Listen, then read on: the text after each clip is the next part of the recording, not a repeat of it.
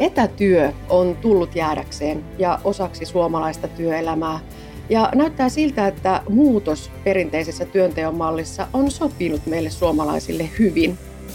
Pelkkää iloa ja riemua etätyön tekeminen ei kuitenkaan aina ole, ja puhutaanpa myös etätyöapatiasta. Akateemisessa vartissa puidaan tänään etätyöasiaa. Minä olen Anne Heikkinen ja haastateltavanani on erityisesti työelämää ja sen muutosta tutkinut psykologian professori Marianna Virtanen.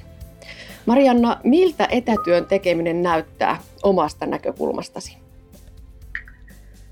Joo, omasta näkökulmasta se näyttää siltä, että olen tosiaan maaliskuusta asti tehnyt etätyötä. Ja, tota, ja suomalaisten näkökulmasta tämähän on tosiaan tuonut meille tämä koronakriisi ison loikan etätyöhön, että semmoisiakin lukuja muistan nähneeni, että noin 60 prosenttia suomalaisista on etätyötä tänä aikana nyt tehnyt. Ja aiemmat luvuthan on ollut toki paljon pienempiä, eli ainakin kolminelleen nelinkertaistunut. Osalle ihmisistä etätyö siis oli jo tuttua, monilla varmaan on ollut semmoinen hybridimalli niin kuin itsellänikin, eli välillä tehdään etätyöpäiviä ja välillä ollaan sitten siellä työpaikalla, mutta nythän se on tullut sellaiseksi, että se on pysyvä. Joka päivä ollaan, ollaan sitten kotona etätöissä. Ja onhan se suuri muutos varmasti monelle.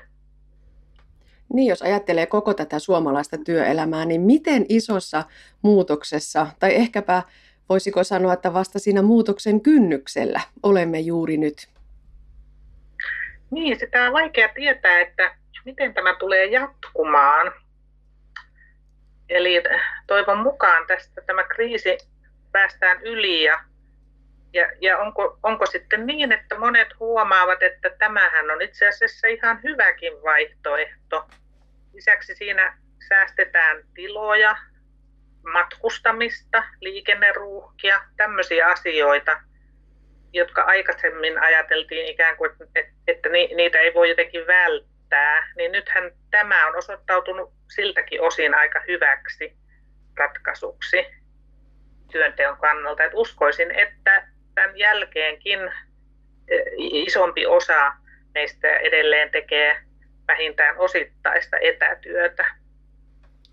On sanottu, että suomalaisten stressi ja työhön liittyvä turhautuneisuus, ne ovat vähentyneet korona-aikana työelämässä ja toisaalta innostus siihen työn tekemiseen on pysynyt erinomaisena.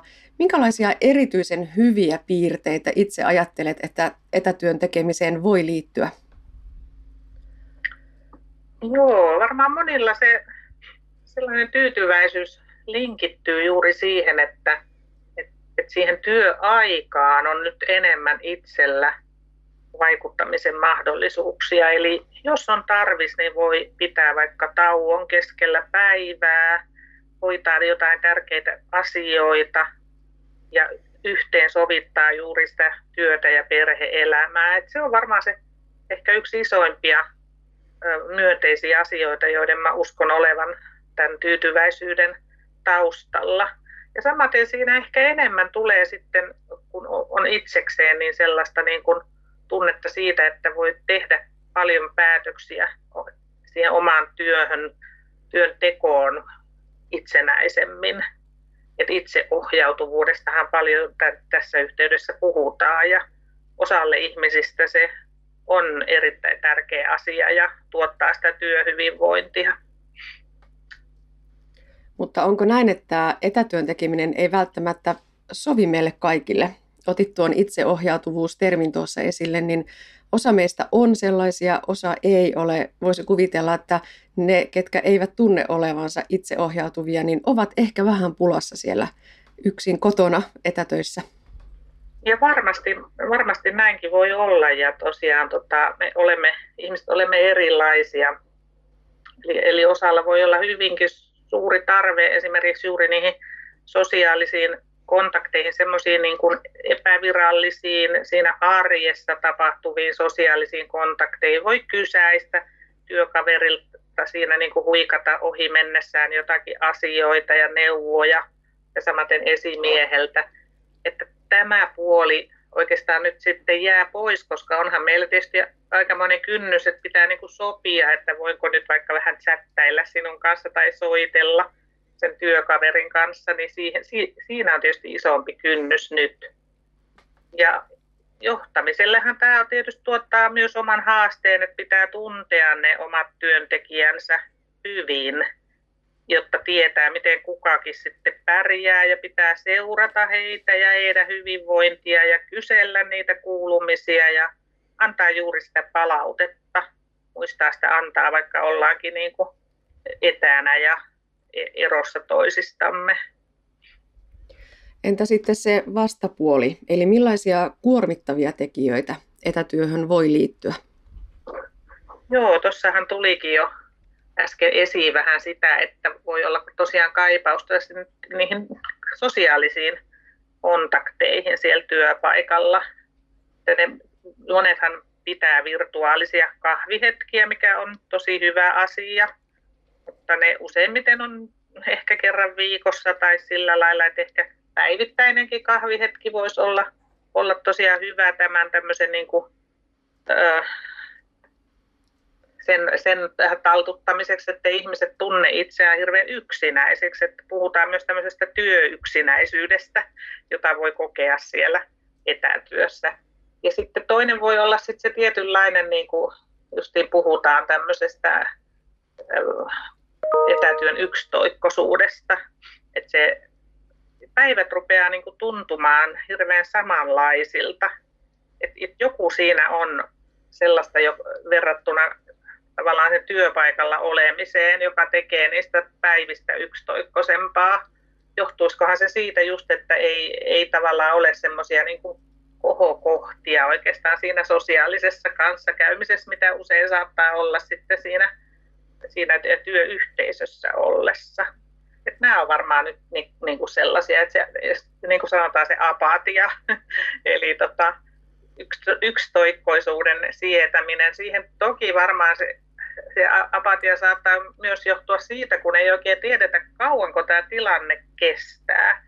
Et me joudutaan elämään semmoisessa epävarmuudessa ihan tämän niin kuin yleismaailmallisen tilanteenkin takia, niin sehän voi heijastua tietyllä tavalla myös siihen, sit siihen kotona oloon ja asioiden miettimiseen ja että kauanko tämä jatkuu. Ja monilla on tietysti huoli myöskin niistä läheisistä ja, ja lapsista ja, ja, ja, ja tällä tavalla, että miten, miten ne pärjää, pärjää sitten ja että kai pysytään nyt terveenä, ettei meille tule mitään. Niin tämä kaikki tietysti on semmoista, joka niin kuin siirtyy ehkä myös siihen niin kuin työpäivään ja, ja siihen olemiseen siellä kotona.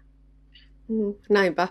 Voiko ajatella, että ollaan myös vedenjakajalla siinä, että tähän asti olemme olleet vähän innostuneitakin tästä uudesta tilanteesta ja etätyön ihanuuksista, mutta että nyt se arki todella tulee vastaan ja alkaa tulla sitä turhautuneisuutta ja pitkästymistä, kun tilanne vaan kestää ja kestää ja ei tosiaan ole näkymää siitä, että milloin sinne konttorille voisi palata. Joo, monet saattoi hyvinkin ajatella, että jos syksyllä niin kuin palattaisiin niin, kuin siihen vanhaan, mutta nythän se näyttää siltä, että kyllä meillä helposti menee tämä, niin kuin, että vuosi ollaan sellaisessa poikkeustilanteessa vähintäänkin, että se on aika pitkä aika. Ja varsinkin niin kuin nuorten ihmisten elämässä on pitkä aika. Meillä keski-ikäisillä ehkä ei, ei niin pitkältä vuosi tunnu, mutta, tota, mutta ky- kyllä siinä varmaan sitäkin on, että, että sitten tota, jäädään ikään kuin sillä junnaamaan siihen, siihen olotilaan ja, ja odotellaan, että, että koska se loppuu ja koska, koska muuttuu, muuttuu sitten normaalimmaksi tilanne. Että tota, se, se tietysti vaatii meiltä kauheasti niin kuin henkisiä voimavaroja. No entä sitten perhesuhteet, Marianna Virtanen? Nyt kun voi olla tilanne, että molemmat puolisot ovat kotona ja olla yhdessä enemmän kuin koskaan ennen. Toisaalta puuttuu se työpaikan sosiaalinen ympäristö, jossa voi vaikkapa niitä työasioita ja vähän muitakin asioita puida yhdessä ja vaihtaa ajatuksia, niin olen kuullut sitäkin, että oma puoliso alkaa vähän kuormittua, että en jaksa enää kuunnella noita juttujasi. Tunnistatko tällaista perhesuhteidenkin mutkistumista tämän etätyökysymyksen suhteen? Joo, kyllähän se varsinkin tietysti, jos on, ei ole kauhean iso se asunto ja molemmat on etätöissä, niin se vaatii aikamoisia järjestelyjä ensinnäkin, ettei niin häiritä toinen toistaan siinä työssä. Ja kyllähän se näin on, että tämä on aikamoinen koetus myös sille parisuhteelle, koska eihän me olla totuttu siihen, että ollaan niin kuin koko ajan yhdessä.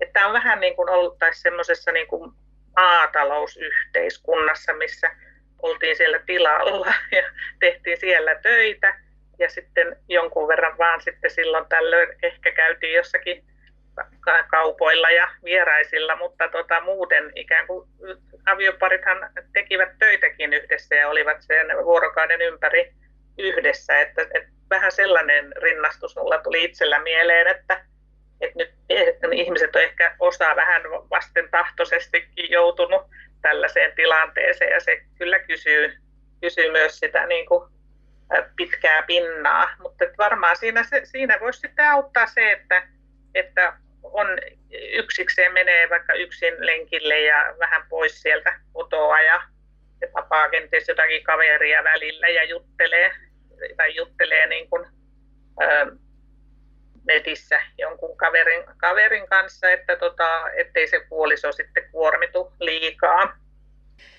Vielä muutama sana johtamisesta. Mitä ajattelet, mitä on oikeudenmukainen johtaminen etätyöajassa? Joo, siihenhän pätee tietysti ne samat periaatteet, mitkä, mitkä on sanottu kuvaavan sitä oikeudenmukaista johtamista, eli, eli semmoinen tasavertaisuuden periaate ja, ja se, että, että juuri se, että niin kuin johtamisessa pitää olla tietyt säännöt ja periaatteet, jotka on kaikkien tiedossa ja joita niin kuin noudatetaan. Et siellä ei ole sellaisia poikkeuksia sääntöihin ja, ja että ne on läpinäkyvät ne säännöt ja toimintatavat ja tietoa kerätään aktiivisesti ja ihmisiä kuullaan. Ihmiset saavat, tulevat kuulluiksi siinä omassa asiassaan. Että nämä on ne samat periaatteet ja ne täytyy niin kuin pystyä nyt tässä etätyöaikanakin toteuttamaan. Että juuri tämmöiset yhteiset kokouksethan on yhtä tärkeitä kuin aiemminkin ja, ja, ja vieläpä niin, että siellä sitten kaikilla, kaikilla on mahdollisuus että se ilmapiiri on sellainen, että kaikki voivat niin kuin, sanoa mielipiteensä. On, on tavallaan semmoinen turvallinen ilmapiiri ilmaista itseään siellä työyhteisössä. Ja tämä kaiken pitäisi sitten nyt toteutua sitten niissä Teamseissa, missä me itse kukin olemme päivittäin. Ja toki tämmöinen sitten johtamiseen erityisesti varmaan liittyy myös se, että huomioidaan jokaista työntekijää yksilönä, eli annetaan sit sitä aikaa tarvittaessa myös semmoiseen kahdenkeskiseen vuorovaikutukseen, että saa kertoa huolistaan ja, ja, ja esimies antaa palautetta ja tukee. Ja myöskin se, että, että tosiaan sit jos tällä tavalla saa helpommin niin kuin selville myös sen, jos on jotakin huolia tai haasteita siinä etätyön tekemisessä. No mitä toivot, Marianna Virtanen, että tästä etätyöajasta jää elämään meille? Et mullahan tosiaan oli itselläni oli tämmöinen niin kuin osittainen etätyö jo ennen kuin tuli tämä koronakriisi, mutta itse toivoisin, että siitä jäisi semmoinen tietynlainen valinnanvapaus, eli että ihmisillä voisi halutessaan olla enemmän vielä mahdollisuuksia jatkossakin tähän etätyöhön – jos he itse pitävät sitä hyvänä vaihtoehtona.